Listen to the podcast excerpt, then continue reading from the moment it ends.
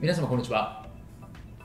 弁護士をしております。中野秀俊と申します。今日のテーマなんですけれども引き抜きで5000万円の賠償命令引き抜き行為で OKNG というテーマでお話をしたいというふうに思います、まあ、引き抜きはですね、まあ、以前の動画でもお話したんですけれどもこれに基づいて結構ですねあの衝撃的なというか、えー、裁判例が出たのでご紹介をしたいというふうに思います。結論から引き抜き行為にですね、あの賠償命令が出ましたという話なんですけれども、まあ、デロイト・トーマス・コンサルティングですね、有名な会社ですけれども、その元役員が転職先のですね、競合他社に元部下を引き抜いた、いわゆる引き抜きの事例ですよね、退職の役員が、え部下を引き抜いたという事例で、東京地裁がですね、5000万円の支払いを命じたというものなんですね。結構大きなことの支払いを命じたんですね。で、引き抜き行為の動画でもちょっとお話ししたんですけれども、引き抜き行為っていいんでしたっけ？悪いんでしたっけ？って話なんですが、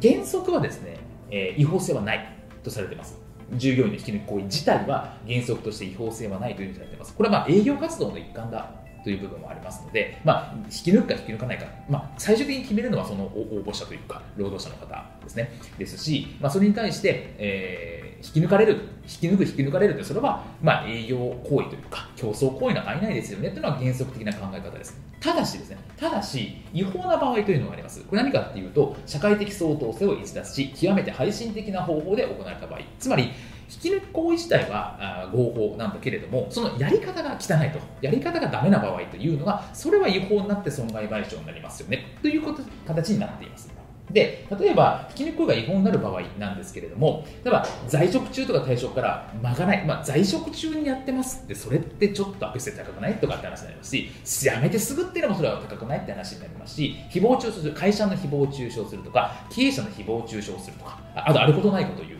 とかですね、会社倒産しそうらしいよみたいな嘘を言うみたいなのもそれはダメですよねとか、あと顧客に働きかけるとか、引き抜かれた従業員の数とかですね、もう大量にですね、まあ、100人いる中の50人引き抜きましたとか、それは明らかにやりすぎなんじゃないでしょうかとか、あとそれによってすごくさ元の会社の損害があのが大きいという場合とかもそうですよねという話ですね。まあ、こういうのを、まあ、総合的に判断する、まあ、どれか一つ当てはまればというよりも、総合的に判断して、その引き抜き行為自体が悪質性があるのかってことを判断しましょうという話になってますと。で、今回のケースなんですけど、5000万円が認められたやつですね、まあ、プライベートのメールを作使って複数の従業員を秘密裏に介入してましたという話なんですね。だから在職中にやってました。在職中にこういうことやってたっていう話なんですけれども、あとは転職後の給料額給料額や配属先を確約していたりとかもしてましたというところとか、あとそのデロイト社を批判する記事をネットに掲載したりとか、まあ、そういうのを加担してましたとか。言って、まあ、あまりにもちょっと悪質性が高いとされて5000万円の損害賠償請求が認められたって話になります。なので、こういうふうにですね、まあえー、引き抜かれた方からすると、やはり、えー、とんでもないという話になるので、損害賠償したいという依頼たくさんうちにも来るんですけれども、その時にはやっぱり、どういうじゃ対応でやったんですかね、実際に引き抜かれた、あの勧誘された人でもまだ残っている、行かなくて残ってるみたいな人たちに対して、まあ、きちっと裏を取ってとかってことを証拠を固めていくってことが大事かなと思います。で、裁判例でこれは認められたって結構画期的かなというふうに思っていて、まあ、ちゃんと悪質性があれば、引き抜き行為も損害賠償の対象になるんだと認められたのは画期的かなというふうに思います。本日も動画をご覧いただきましてありがとうございました。